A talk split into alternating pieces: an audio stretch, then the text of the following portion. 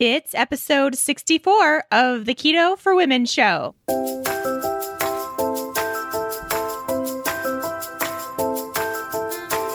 You're listening to the Keto for Women show, and I'm your host and nutritionist, Shawn Mynar.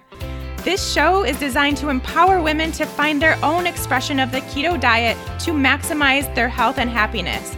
Now, let's get started with today's episode.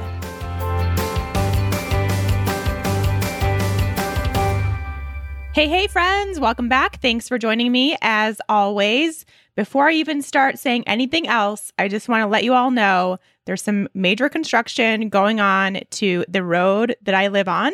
So you might hear a little bit of construction noise in this podcast. And I tried to shut the windows, it's not really helping.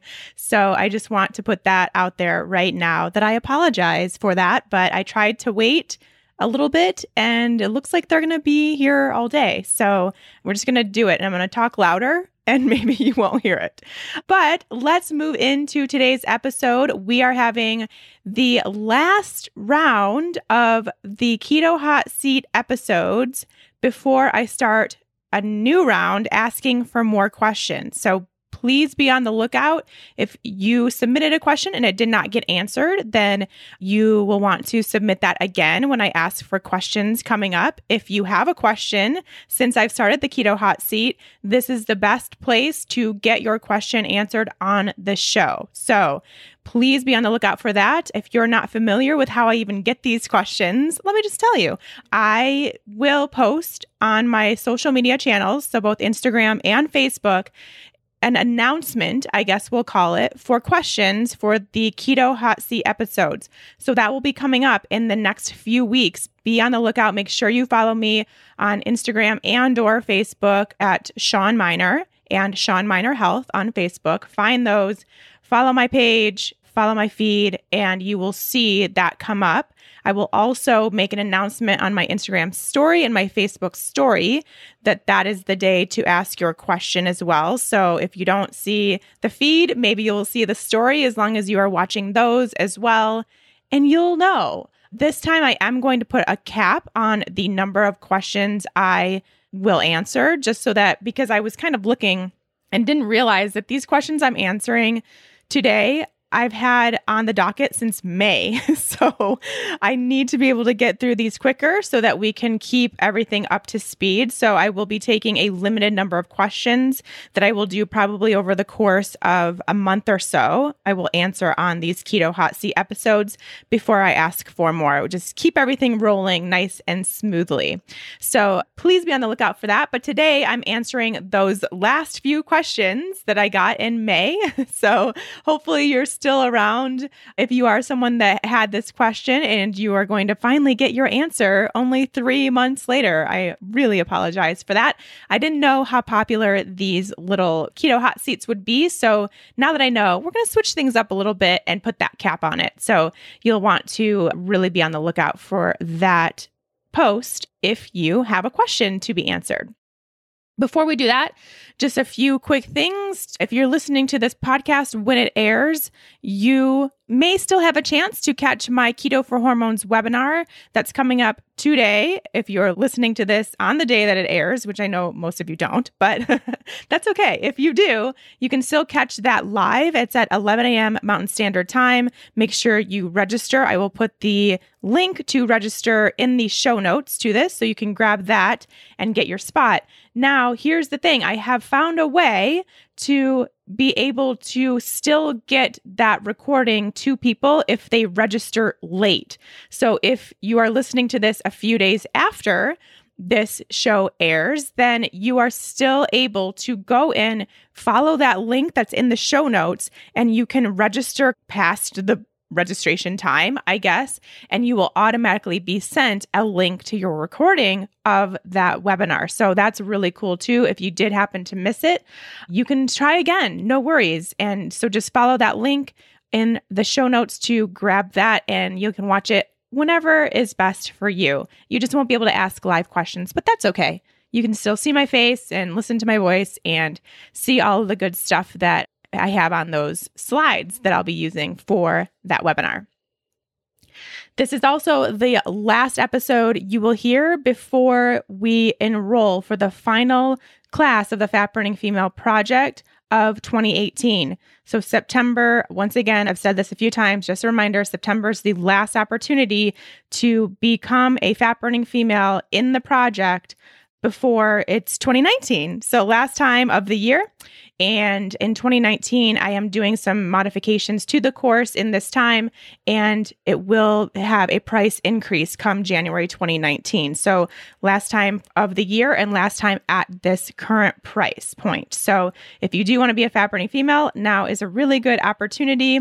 And the cool thing is that if you join now, you still get all the updates that will be taking place before that price increase hits in January. So you'll still get all the goodies just at the lower price point. So maybe a good idea if you're interested. Again, you can go to the link in the show notes and head over to Fat Burning Female Project homepage. Get yourself on the email list so that you get notified the second that enrollment opens because it will sell out 100% guaranteed of that because it is the last time. So, best chance to get your spot would be to get on that email list so that you get an email from me when enrollment opens on the 4th, which I don't think I even said that yet. September 4th is the enrollment of the Fat Burning Female Project, one day enrollment. We start class September 10th, so that following Monday, and you will get course materials that Friday. So it's all a very quick turnaround process. But if you're ready to start, let's do it together. I'm happy to help you. If you don't know what I'm talking about and you want to hear more, I did discuss the Fat Burning Female Project in a lot greater detail way back in episode 20, I believe. So the first half of episode 20 is talking about who is good for the Fat Burning Female Project and who is not good for the Fat Burning Female Project. You can also head over to that homepage, bit.ly slash FBF project, and you can see a little video from me and read more about the course and see some testimonials and all that good stuff and decide if it's right for you or not. And I'm happy to help you if it is. I think that is it. All those little announcements, I think we're caught up, which is great because that gives us lots of time to get through these questions so that everyone has their answers from three months ago so we can move on. Okay. Before, as always, I get started with these questions, just my little disclaimer that I need to make sure everybody remembers all the time that the Keto Hot Seat editions are basically me taking very short, very concise questions from the listeners and giving my best answer on the spot. I have not looked at them. I do not look at them. I don't prep before. I just give my honest advice or knowledge or say I don't know. It totally depends on the question. And I'm happy to say if I don't know, or maybe I have another place where you could look, or maybe I don't even know that. So I just want to be very frank in telling you that I'm not going to try to come up with an answer if I don't have one. And it is on the spot, but I really think that that actually provides you the best answer I can give when I just have to kind of come up with it without even prepping to what I actually can give as my advice and opinion and all that good stuff. Okay, so that's what we're doing here today and in all Keto Hot Seat episodes. Now, we are also getting to the point where there are a lot of repeated questions. If that's the case, then I'm just going to tell you to go back and listen again because we really want to get into some new stuff here on Keto for Women and dive deeper into some things we haven't talked about. So that will give us the chance to do so. All right, here we go. Let's get through as many of these as we possibly can. This is Jess Betancourt, the host of DNA ID, the only true crime podcast that exclusively covers cases solved using forensic genealogy. DNA ID goes behind the headlines to answer your questions about this remarkable new crime solving tool, how it works, how cases are selected, why the cases were unsolved for so long, and how the justice system is addressing it. I include input from law enforcement to give you the inside scoop that we all crave with a straightforward, no nonsense delivery. You can find DNA ID on any podcast platform. Episodes come out weekly on Mondays. First one. What do you recommend when someone has all the knowledge about keto but can't seem to get started and stay consistent? Ooh, this one got a lot of likes and loves. So I think we need to talk about this a little bit. Yeah, I think this is actually really common in the keto community, especially because there's so much information out there that you can like study keto all you want, but then when it actually comes down to doing it, there's a disconnect. So I think there's a couple things to think about. And really, they all tie back into your mental space. So, like, you're not buying the right foods or you don't have the willpower or you go out to too many social events and that's why you can't stick with keto there's something else going on in your head there's some sort of mindset shift that hasn't yet been made and a lot of times it is something that is much, much deeper than you even realize. Like it could be something back from your childhood or something that's just like been super suppressed or something that you don't think relates to your diet, but it is actually keeping you stuck, like something in your relationship or with your work or something like that. But it is also translating into your desire to get healthy. It's kind of blocking that desire or keeping you in this state of like sabotaging yourself or talking yourself out of it just because you want to stress eat or emotional eat or something like that. I mean, we could get so deep into the reasons why this happens. And I actually have a guest coming on in a few weeks that we will talk about this and get a little deeper into the mindset and the emotional reasons why we might sabotage ourselves. So I won't do that here because I'm not the expert, but I do know an expert.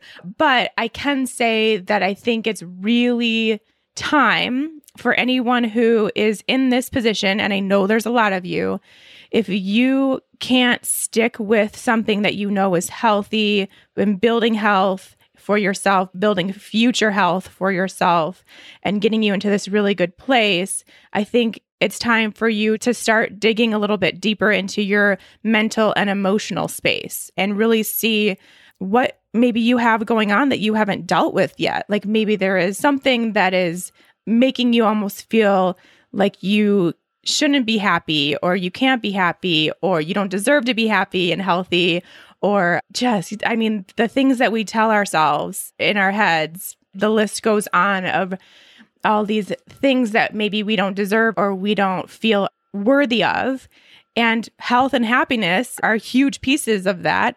And so there may be a reason why that's happening to you, why you are kind of not able to tap into that ability to keep yourself there. So I know it seems really, perhaps for some people, like totally disconnected to keto and changing your diet and sticking with it. But from what I've seen and working with so many women and learning more about the whole mindset piece, that how that plays a part in everything we do and everything we don't do for ourselves. I think not enough of us are looking as deep into that as we should. So that's what I would say is really start maybe more of a mindset mental health journey for yourself if you are struggling to stick with something that you know is good for you. And that could be anything, you know. But if you are kind of in this place, I keep using the word sabotage, maybe it's not that for you, but there is most likely something that's keeping you from feeling like you're worth it or like you deserve to do this for yourself.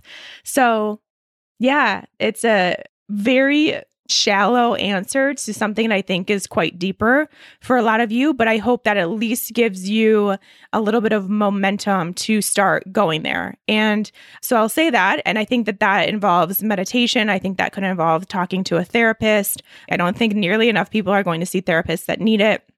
It's going to be a lot to do with self care and self love. And we've talked about that quite a bit on the last few episodes of the podcast.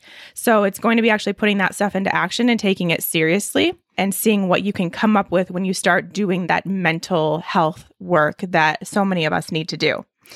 Just a really, as a quick tip, just something really easy to try because I know that that's very intense. And I do want you all to do that if that is something that you're struggling with. I do want you all to go there. But in the interim, another really good, easy place to start, and we talked about this last week, is that bigger why. So continue to go back to your bigger why and remember what it is that you're here to do and what you're trying to use keto to bring you. And of course, it's not just weight loss. We've talked about that a hundred times it's not fitting into a, you know your jeans from high school it's finding that really big purpose that real reason like what you want to feel how you want to move and really using that, really making a huge connection with that purpose.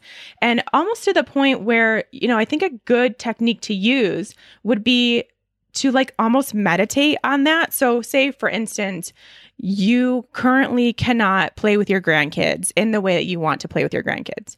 And so, using a ketogenic diet to get rid of your inflammation so that maybe your joints don't hurt as much and you can move freer, something like that, which would then lead to you being able to play with your grandkids more. So, get to the point find a place in your mind. So, this is why I say meditation, because a lot of times it takes getting into a more of a meditative state to where you can visualize how that would feel when you already were there. So, when you're out playing with your grandkids and you're free of pain and you can move as quick as they can, you can chase them down and play baseball and all that stuff that you want to play with them. How will that feel? Like, what will that bring you? What emotion does that bring up? Just really visualize yourself there. And so it is kind of a meditation in that time because you really truly have to bring yourself into that moment, which means you can't be thinking about all the other stuff you have to do for the day. You're just really there in that moment of what you really truly want. And so I think that is, you know, of course, we're getting into this more of like a woo woo place that I do truly believe and I don't talk much about here on Keto for Women, but that may change soon if I get enough interest. But I do really believe that bringing yourself to that point and feeling that will really help you continue on that journey and really help you envision that end goal because I think a lot of times the reason why we can't stick with something is because it just seems like the goal is so far away. So it's like, uh, what the heck is another weekend? Who cares? But it brings you that goal closer, it brings that goal more alive, I guess, and will give you a really good starting place to continue to work on this journey, to continue to see what it is you truly want. So I say those two things. You can do this immediately right now, right when you're done listening to this episode. You can go and, and, do that visualization, and that would probably bring you a little bit more motivation to continue on. I would say if you make that a pretty regular practice. So you can do that, but then also let's take the bigger step of seeing if there's something else going on, maybe from your past or maybe from your current situation that's keeping you stuck mentally, that's providing a block to you from being truly happy and healthy. So, long answer. Like I said, I feel like it's such a shallow answer to such a deeper situation, but we'll get into it more in a few weeks. Don't worry. All right, let's move on. What types of supplements do you take to help while in ketosis? What are your ways of getting high fat? Oh, there's a lot of questions in one. Supplements I take, please go back to episode 18 and download the supplement guide for the Keto for Women show, and that will show you all the supplements I recommend. What are your ways of getting high fat? I talk about that a lot in the beginning too. So I would go back and listen to some of those beginning episodes. I will always say the easiest ways for me to get higher fat that I think everybody should be doing more is to add more sauces, mayos, dressings, things like that to your food. So use your meat and use your vegetables as a vehicle for fat. And a lot of sauces and dressings and mayos and aiolis and all that stuff, it's all fat. So just really get creative with those and you'll have no problem and your food will taste really good. Easy answer to that. Trying to figure out if keto is a good fit with my life. She's hypothyroid. Yes, it will. If you do keto the correct way for a female body, it will be very good for your hypothyroid. What are your thoughts on drinks that people use to put them into ketosis? I've talked about exogenous ketone supplements quite a bit in the past too. I personally am not someone that recommends them. And I'm just going to say that's just a super short answer to something that's very long, but you can go back and listen to episodes in the past and you'll get my answer in more detail. Moving on. Really love your podcast. Has helped me a, a, lot. The way you explain quite complex matters makes them easy to understand. Oh, thank you. I have a keto and blood glucose meter. When should I take readings and what ranges should I be looking at from a therapeutic perspective for epilepsy, which has been successfully controlled over 15 years? A neurologist can't explain why I have it as there are no epileptic patterns on my EEG. I've been keto since February and it feels very soothing in my brain. Oh, that's so good to know. So I have talked about testing for both in the past. I would say for you, the additional thing I would say, I mean, I'm, I'm not an expert in epilepsy or ketone readings needed for epilepsy, but I would say if you're looking for a more therapeutic approach, I would say you would want to be in that upper end of the nutritional ketosis range. So I would say maybe anywhere from 2.0 to 3.0, perhaps. But and maybe slightly over, but I don't ne- even necessarily think you need to go higher than that to get that therapeutic range for something that you have controlled. So I think that you're already probably doing just fine, but you could try to go to that upper range and see how you feel, see if you notice any more improvements, but don't really worry about it necessarily much from there unless you know you start noticing more symptoms or, or start having seizures or anything like that. But since it is controlled, it seems like you're going to be just just fine. Can you talk about the dawn effect? Higher fasting glucose when eating keto with a good HbA1c, but higher fasting glucose. What causes this? Should I be worried? No, you should not be worried. I've talked about the dawn effect in the past, but I will mention it quickly here. But you can go back and listen to that if you want a longer answer. But basically, what the quote unquote dawn effect is, it's just in the morning. I feel like a lot of you notice this. You test your your fasting blood sugar in the morning, it's higher really than it is at any point throughout the rest of the day, whether it's after eating or just whatever, your highest blood sugar comes in the morning. That is very common in a ketogenic person because basically, no matter what, there are systems and processes in our bodies that require glucose. And so that's when your body essentially is kind of preparing for the day and making that glucose. It's happening overnight for those purposes. So it's releasing the glucose into the bloodstream to go to these places that do need that extra glucose, regardless of whether you're eating it or not, your liver will produce it. That's why you notice that in the morning, and then the rest of the day, you're totally fine. So, nothing to worry about at all. Like I always say, and I think it's really important to remember don't only test your fasting blood sugar and determine whether you have blood sugar issues based on that number, especially if you're in ketosis. So, this is where you always should be testing one hour after a meal and two hours after a meal if you truly want to know your blood sugar and something you can do on your own. But you should also be going to your doctor and getting your HbA1c tested, which is kind of a three month average of what your blood sugar is doing. That's way more indicative of how your blood sugar is responding throughout the day. And also always good to get a fasting insulin, which is much harder to get from the doctor, but really, really tells a lot about how your blood sugar is doing. So, quick answer to that. I started the year with a whole 30 reset and shifted to a paleo way of eating after. I've eliminated all sweeteners and gluten from my diet and only eat a small amount of dairy, maybe one serving a week. I have been keto for about a month. I had my annual physical and my C reactive protein lab value is still elevated. How can I figure out what might be causing the inflammation? Let's see. You shifted earlier this year to whole 30.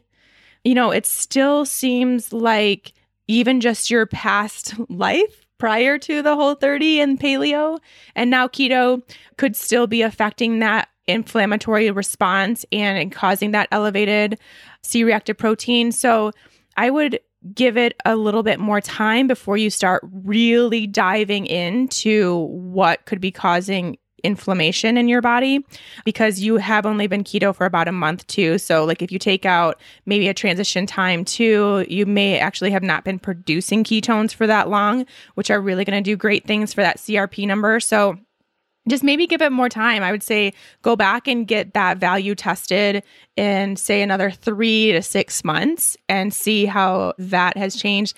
By then, you will have been kind of whole 30 paleo for a year ish, I would say, it sounds like. And that would be a better length of time to see the results you're looking for as far as inflammation.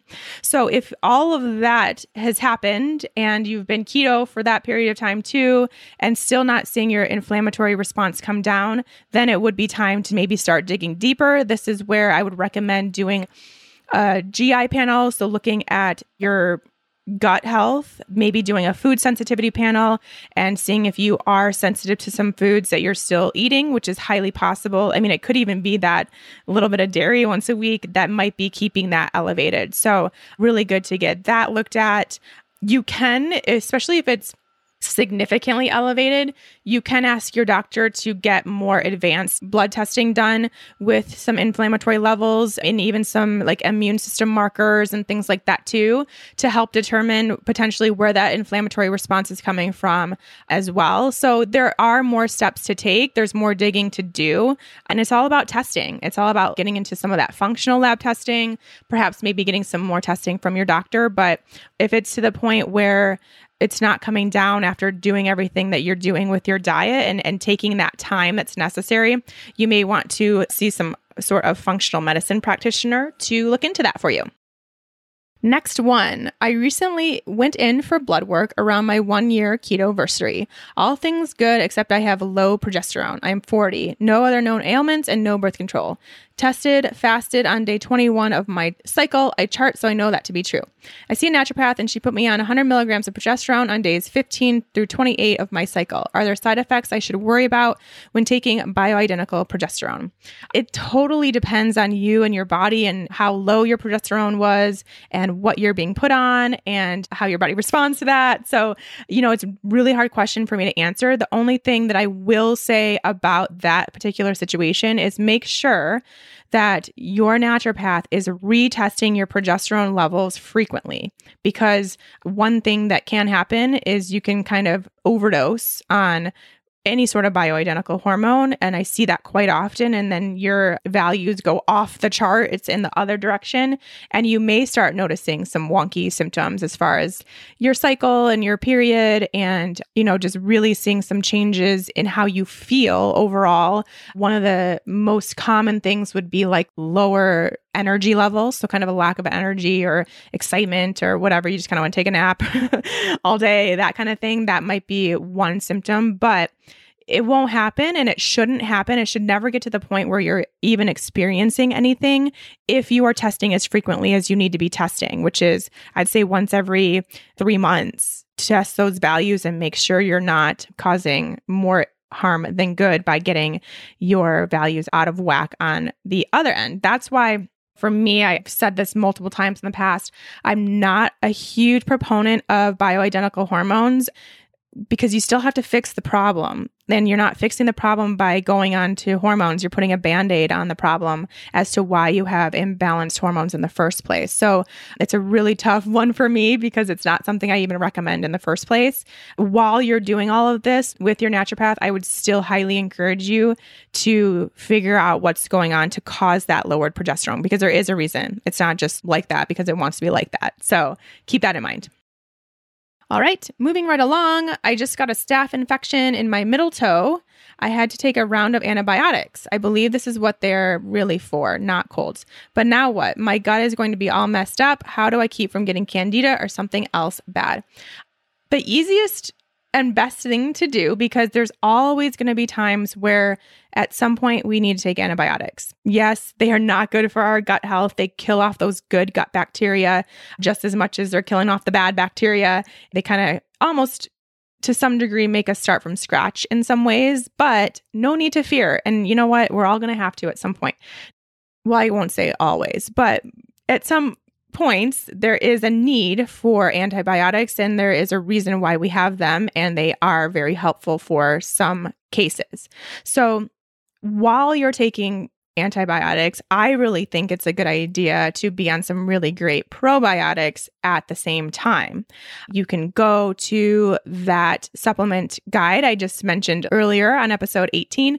I believe in there I have the probiotic I recommend. If not, I will take some time in the next episode to tell you or maybe even create another PDF about probiotics because there's a few I recommend. But make sure you're taking a really good, high quality, potent, well formulated, well documented probiotic while you're taking the antibiotic and then beyond as well. So, really, uh, I think there's very few people on this planet that don't need to take a probiotic all the time at this point. It's just the way our world is working these days. So, we have a lot of things that are fighting and winning with our gut bacteria. So we just really need to supplement with that on the regular. You can take that. You should also be eating some really good, high quality raw fermented veggies. You can make them yourself, or you can find those in any grocery store at this point. They are the ones that are, are in some sort of sealed container and they are in the refrigerated section. So they aren't going to be like canned on the shelf sauerkraut. That's not what I'm talking about. We want to make sure we're getting that raw fermented vegetable that will contain those good gut bacteria. So you should be eating that while you are on antibiotics and afterwards. And really, again, I think that most people should be making that a regular part of their day as well. Maybe not like every day, but definitely a couple times a week. The cool thing about fermented veggies is you really only need a few bites to make a really big impact on your gut health. So if you don't love it, but maybe you could sneak it into a salad or something like that, I think it would be really great and just have a bite or two and you'll still be doing some great things. I really like it on salads and I'm talking like sauerkraut or kimchi or, you know, there's all kinds of other fermented veggies at this point, like beets and carrots and whatever. And they're really great. They're a little vinegary tasting. So I just use them almost as a replacement for vinegar on my salads. And it kind of makes a little salad dressing type flavor. It's so easy. If you can find a really good low sugar kombucha, you can have some kombucha and that will help with kind of repopulating your good gut bacteria. So, again, not something you need a huge amount of. You can have a couple sips every day and it will be great to rebuild that up. So, you know, just take really good care of your gut. Of course, bone broth, get some oh so good bone broth and be drinking that a couple times a week too. That will kind of restore your gut health and just really kind of soothe it almost as well too. And you should be good to go. But really, you just want to focus on really getting all the good gut bacteria you can during treatment with the antibiotics and after, and then really just making it a habit from there on. And then if you do have to have to have antibiotics again, then you will be prepared. Your gut will be prepared. You'll already be in the habit, and it won't be nearly as big of a deal. I started the keto way of eating on Easter. I'm sure I've been in ketosis since week two. She used pee strips for a week. Then I got a keto mojo, and it proved to me that I am in ketosis but I don't feel fat adapted. I don't feel invincible or like I have a lot of energy. I try to eat when I can, but due to work, I sometimes don't have the luxury to eat. I spend most of my time driving in labs and doctors' clinics. I know I shouldn't go long periods without food, but I can't stuff my face in front of patients or during procedures. I always take a huge salad and leave it in my car, but sometimes I can't eat as it is difficult to drive and eat salad and not get any on my clothes. What do you suggest I do? How can I get from ketosis to fully fat adapted? Well, first, I want to say that if you're producing ketones and you have been since Easter, I don't think it's that you're not fat adapted. I think it's that you have something else going on that's keeping you from feeling like you're fat adapted. So your body is probably using fat as fuel, but you're probably still just like your adrenals are shot from something, maybe your thyroid's low, maybe your hormones are out of balance, probably all three, to be totally honest. Maybe you have gut health issues, maybe you're eating a food that you're sensitive to and it's causing a crash on your body. All the things that we talk about here on Keto for Women all the time, that's what's happening to you. So you're thinking that, and this is hugely common, it's not just you, you're thinking that keto is going to save you from feeling like crap but it's not happening because keto can't fix all of that that quickly if you're not taking other steps as well. So this is where I'm always saying it can't just do keto. You've got to figure out these other things. And if this is a huge learning experience for you because you've been keto now since April, I think is when Easter is. So for a few months, for sure, solidly in ketosis and not feeling like a superpower, then more needs to be explored. So now you need to start looking into why you still feel that lack of energy does sound like you have a pretty demanding job and being in the car and being all around. So that could be really taking a toll on your adrenals. It could be something totally different. It's probably a combination of a lot of different stressors in your life, but it sounds to me like you're dealing with definitely a lowered cortisol response. So the one thing that I will say that I do know about you because of this little story you gave is that if that's the case, then you going long times without food is not going to help the situation at all. It's going to keep your cortisol low. It's going to keep your adrenals from being able to be kind of rejuvenated, which is what we want them to be at this point. So you start feeling better and you're basically keeping that from happening by going long periods of time without eating. So, I mean, yeah, salad is great, but there's many other foods that you can eat in the car that are easily just as nutritious, if not more, and don't take like three hands to eat. I don't even eat salad without getting it on myself when I'm sitting in at my counter. So, you know, really you've got to think outside the box a little bit or a lot of bit and find some other food choices that you can travel with and easily eat in the car. And there are plenty. I used to be a trainer, a personal trainer that went from client's house to client's house to client's house. And I spent all day in the car and I ate all the time. So it definitely is possible. You know, even if it's like, some fat bombs or something you can just pop in your mouth, something really, really easy. It doesn't have to be this huge, like well thought out, well planned, veggie packed meal, but you've got to get something. And then you can work on getting your vegetables at breakfast and at dinner and make those really nice, well balanced, nutrient dense meals be when you're home, but still get those snacks in or, or at least one big lunch or something in when you're on the road working. So that's what I will say to that. Is it safe to go in and out of ketosis? Everything I read tells me differently. Some say to do it with cycles, some say to do weekly carb ups. I only want to feel good. Weight loss is not my goal. Also, does it depend on if you are very deep into ketosis or just small amounts?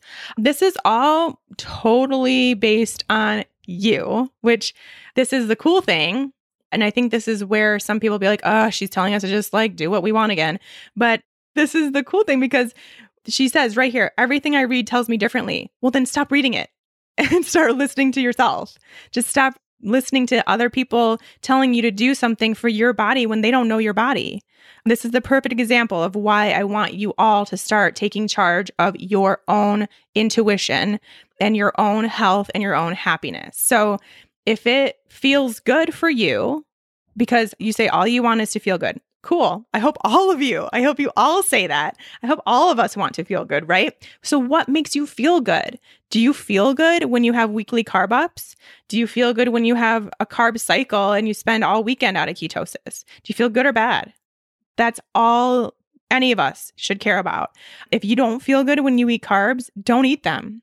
You know, I mean, of course, there's going to be carbs in our daily lives and our vegetables and our nuts and seeds and things like that. So, yes, we're getting carbs, but if truly eating a pretty carb dense source of food, if you eat that and then afterwards maybe you feel like a zombie or you have a headache or you don't sleep well that night or you lack your motivation to go to your workout or something like that, those are all signs that you're not feeling as good as you should, right? So I think that that's pretty obvious if you go a few weeks and you don't have a carb rich source of food, like a real food, and you start feeling like weak in your workouts, you start not sleeping well, you start feeling moody, maybe you get more PMS than usual, like all these signs that our body's constantly giving us. If any of those start happening, then hey, maybe it's time for some carbs. And then you find that sweet spot for you. So maybe it is once a week, maybe it's once a day, maybe it's after your workouts only or before your workouts only. Maybe it's whenever you feel like it. Like that's kind of where I am right now, how I live my life. It's whenever I feel like it because I feel fine eating carbs and I feel fine not eating carbs. Now, I don't feel fine when I eat so many carbs and I'm out of ketosis. I can tell the second it happens. And I'm like, okay, never mind. so you want to find that out for yourself. Don't you all want to have that knowledge that I have now? And uh, obviously, it's taken me two years to figure out. So I don't expect any of you to necessarily figure it out right at the beginning of your journey, but it is a journey and it's your journey. So you can go in and out of ketosis if you feel fine doing that. I think that that is totally cool. But I think that there's also a lot of opportunity to have carbs and not go out of ketosis for some of us. So it's all about just experimentation and finding your sweet spot. And then you don't have these questions of everyone's telling me differently because that's the problem with the keto community is there's way too much information that's not talking about you and your body. It's talking about them and their body. And then everyone takes it as gospel and we all get really confused. And it doesn't have to be that hard. And that's my little tangent of the day. All right, here we go. I just ordered a Keto Mojo because I've only been testing glucose and it's always high, like above 90. I feel great. I am more healthy than ever. I eat a ton of fat. I feel like my ketone readings will be good when the mojo arrives, but what gives? Yeah, I think if you're above 90 all the time. So, once again, we're talking about blood glucose readings. So, I know I've given this information before, but I'll just say it again. I think that blood sugar readings in the 90s are fine. I think blood sugar in the 80s are fine, obviously. Blood sugar in the 100s, I would say after a meal in two hours after a meal is fine too. So I think, again, it might be a situation where we see these people kind of touting their super low blood sugar numbers and saying that that again is like the only way to go. And that's not necessarily true. So if it's above 90, I don't see a problem with that. You know, yeah, I think it'd be cool to see it maybe in the 80s every once in a while, perhaps. And maybe that's something that as you continue, it will happen. So it sounds like you know you haven't been keto for super long time because you're just now ordering a ketone tester so it may be that this is still a new journey for you and maybe you do have a little bit of blood sugar issues that you will work on or that keto will help with as you've been in ketosis longer, but you're definitely not at any point where it's concerning or anything like that. So don't think that being in the 90s with your blood sugar is a bad thing. It just continue to test. I would say maybe test a few times a week, maybe at different times. Like I said, don't only test in the morning with your fasting glucose, but test a few hours after a meal, maybe a few times a week, and see if it does maybe slowly get lower, like your average gets lower into the 80s eventually. But as long as it doesn't start skyrocketing into the upper 100s after a meal, that's when we're really concerned. So I usually say one hour after a meal, I'd like to see it below 130, and two hours after a meal, I'd like to see it below like 120. And that's when I am not concerned. And then, you know, fasting, I like it to be between like 80 and 90. But if it's slightly above that, especially if you're in ketosis, then I'm not worried about that because of that kind of quote unquote dawn effect thing we talked about earlier. So I don't think that you have anything to worry about. Next up, okay, this is kind of a long one. We'll try to see if I can skim it down here a little bit. Please discuss fasting and lifting slash workouts. I know, listen to your body. Oh, weird. Okay, so I don't have to answer this. Perfect. Just kidding. Your thoughts on working out and then not eating as you are in a fast for another six to eight hours after a workout, doing a 16 to 18 hour fast. I know I have a better workout. I feel less tired when I have eaten about an hour prior, but it is easiest for me to go work out super early at a fasted state, as the goal is more fat loss focus. Is it better to work out in a fasted state? I lift the same either way. I only lift weights, not just cardio, but my Fitbit registers cardio often. She said she's looking for more of my opinion here. Okay, I can give my opinion. Good at that. So let me answer the second question first. So she says she has a better workout when she's eaten an hour prior, but she would prefer to work out in a fasted state because she's more fat loss focused. Now, here's where things are getting a little not tricky. They're, we're getting a little confused here because just because you're in a fasted state does not mean that you are going to burn more fat in your workout, especially if you're not having as good of a workout. So the goal is always going to be how do I get the best workout possible? How do I lift the most amount of weight? She says she lifts weights. How do I lift the most amount of weight so I'm building new muscle fibers, which are then going to spark my metabolism so that I'm just requiring more energy to get through the day and to get through my movement patterns and everything like that which will then require me to use fat on my body. Okay. So our goal is always to get the best workout possible. If that means that you need to eat some food before you work out, then eat some food and get a really awesome workout instead of being at like 60, 70% because you're fasted and you're hungry and your body's like, wait, I need energy before this happens. That is very clear to me, a very clear answer. And you will see the results you're looking for because you're going to crush your workouts. Okay. So that's my little tip on that. So she's saying that she's fasting after the workout for another six to eight hours because she's in the middle of a fast when she works out. I would say this is again, she asked for my opinion, so I'm giving my opinion. And this is based on the knowledge that I have as a nutritionist, the knowledge that I have as a personal trainer, and the knowledge that I have as someone who likes to lift heavy and likes to build muscle. I think that you are not doing yourself or what your goal is, which you said is fat loss, any favors by not eating after your workouts. And wait, I have even more. This is also someone that has fasted for extended periods of time.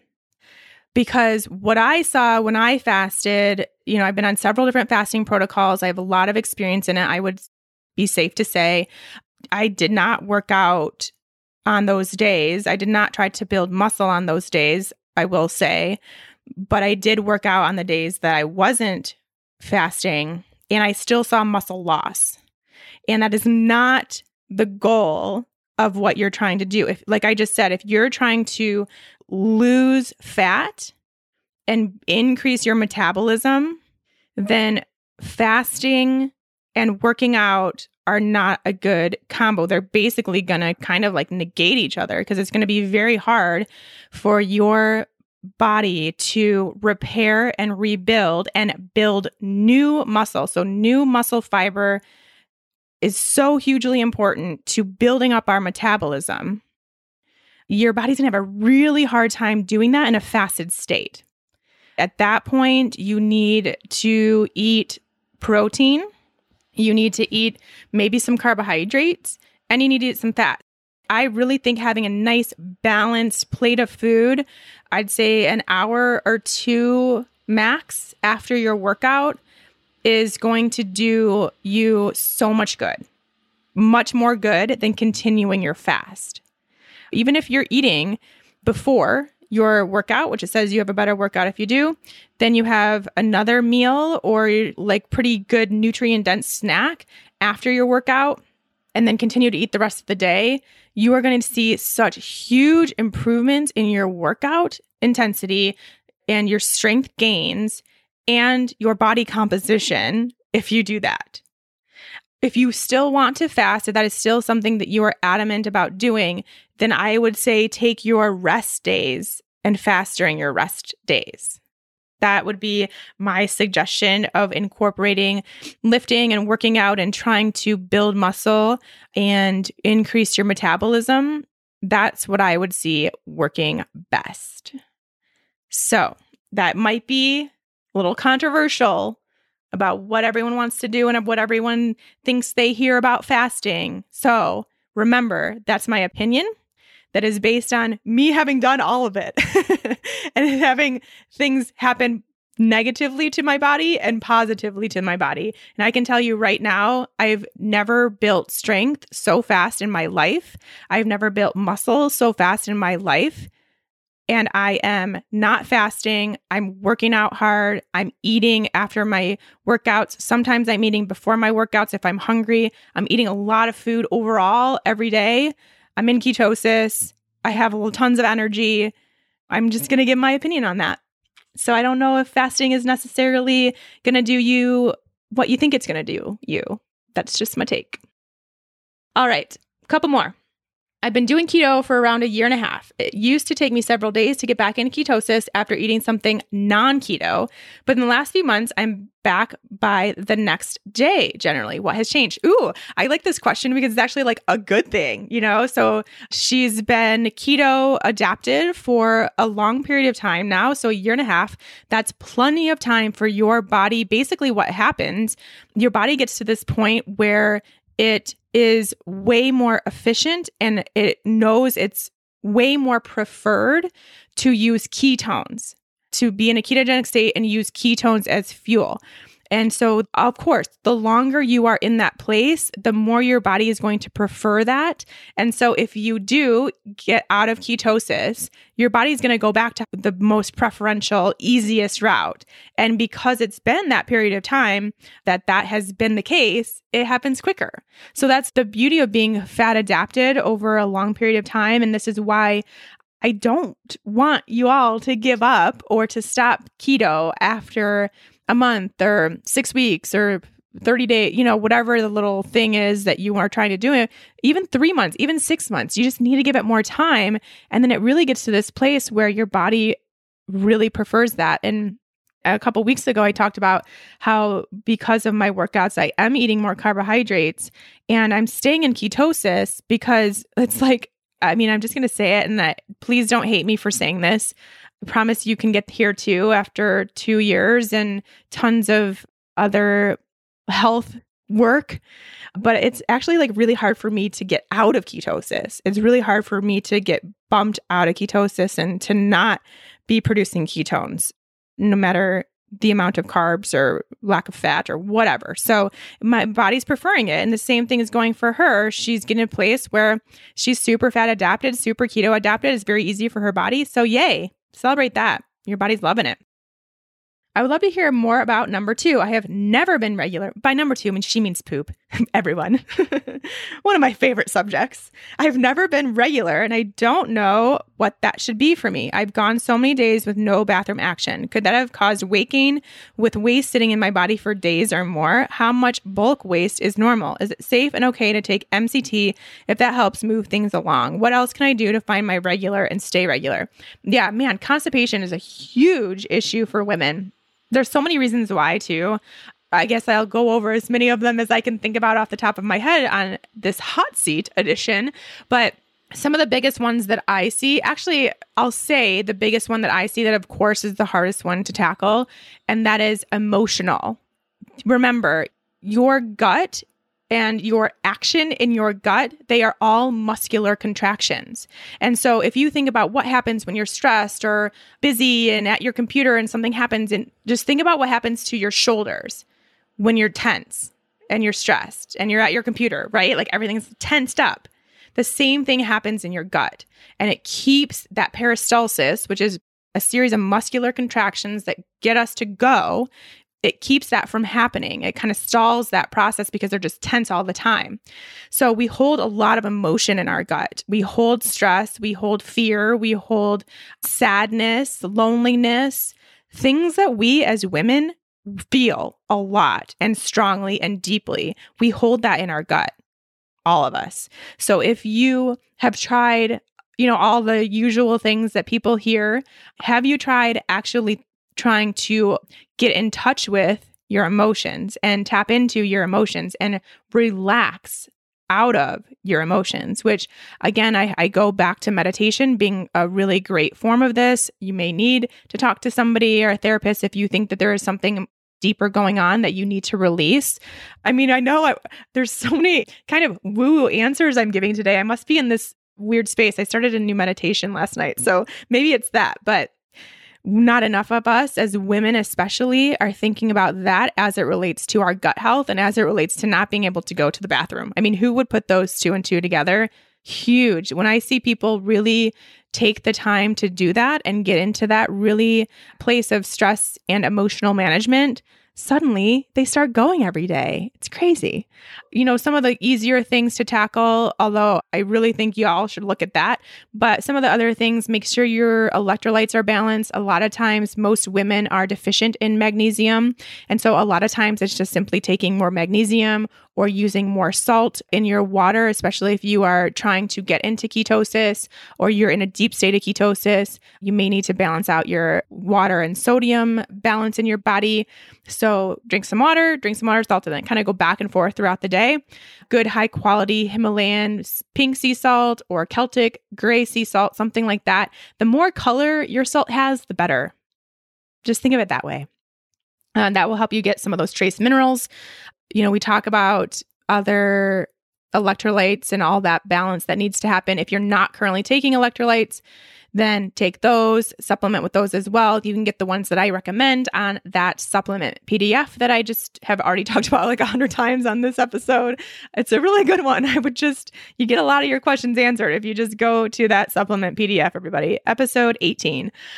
Also, making sure you're getting the right amount of fiber in your diet. So, it could be that you're not getting enough, and it could also be that you're getting too much. There's definitely a sweet spot when it comes to fiber. And I'm talking about kind of that insoluble fiber that we get from eating vegetables mainly. So, making sure you're getting your leafy greens in, even some more cruciferous vegetables. You can even have some like carrots and beets and things that typically a lot of keto people say not to eat, but I say eat them especially if it's going to help you poop. It's really important. Also, ooh, here's a big one. So we talked about the electrolytes and all that being balanced, but it could also be as simple as you being dehydrated. So, I mean, I cannot tell you how often I see this, and even more so in the keto community because we drink a lot of coffee here in this keto community for some reason. I don't know why it's different than other health and wellness communities, but it is. So we need to drink enough water. And by enough, the very general range is half your body weight in ounces of water. So if you weigh 150 pounds, then that's 75 ounces. That's just like bottom baseline. If you exercise and work out and you sweat, you need more. Or if you live in a dry climate or you live in a hot climate, you need more. Also, if you drink coffee or caffeinated tea, then those are diuretics and that takes away from that. So you have to subtract that amount. So if you are supposed to drink 75 ounces, but you drink 16 ounces of coffee every day, which is like two cups, then you need to subtract that 16 from the 75. So then you need to add in 16 ounces more water to make up for that coffee. Okay, so that's now we're at like 91 ounces of water, if I did math very quickly in my head correctly, which very well could not be correct. But you get the idea. So keep that in mind to make sure that you are hydrated. If you are not hydrated, that will be the first thing to go is you pooping regularly, for sure. That and headaches. I see it all the time. So she also wants to know if that could be the reason for weight gain. Of course, yeah. If you have waste sitting in your colon for an extended period of time and just taking up that space, then yeah, that's going to come off as weight gain, which is why I do not recommend using the scale. That's insane because you're not stepping on the scale and seeing fat gain when you see a different number, you're seeing everything else that your body has gone through from the past day. If you gain a pound, it's not fat. that's almost impossible to do unless I mean I can't even tell you how what you would have to do to gain a pound of actual fat in one day. It's other stuff. That's why I just don't even bother stepping on the scale. Right? Focus on being regular. Remember being regular means having a bowel movement 1 to 3 times per day. It's considered regular. She wants to know if taking MCT can help. Yeah, if you need to take MCT to go to the bathroom, that's okay. You can do that, but just be also looking at that other stuff. So, of course, it's very similar, like I've said before, to putting a band aid on something. So, there is a reason why you're constipated. MCT oil is going to help that so that you can at least go, so that you can get rid of that waste that needs to come out because that's important to do to keep your body in that space. But then also still be on the lookout for why that could be happening as well. So you can do what you need to do, but keep digging as always, it's like my mantra around here just keep digging. Okay, we're stopping there. We made it through a lot today. Thank you all so much for your questions. So, like I said, this is the last time with these questions. I will be asking for new questions in probably, if you're listening to this, somewhat close to when it airs in about a week. So, be on the lookout for those next week on my Instagram at Shawn Mynar and Facebook at Shawn Mynar Health. Make sure you are following me at both of those places. Make sure you're watching the stories because I know you don't always see everything on the feeds that everyone posts. And I'll be able to let you know there if you have a question. Remember, we are looking for questions that have not yet been answered in past episodes of the Keto Hot Seat. Remember to keep them general and to keep them short and sweet, and you will get on the show, I promise. All right, until then, have a good week, everyone, and take care.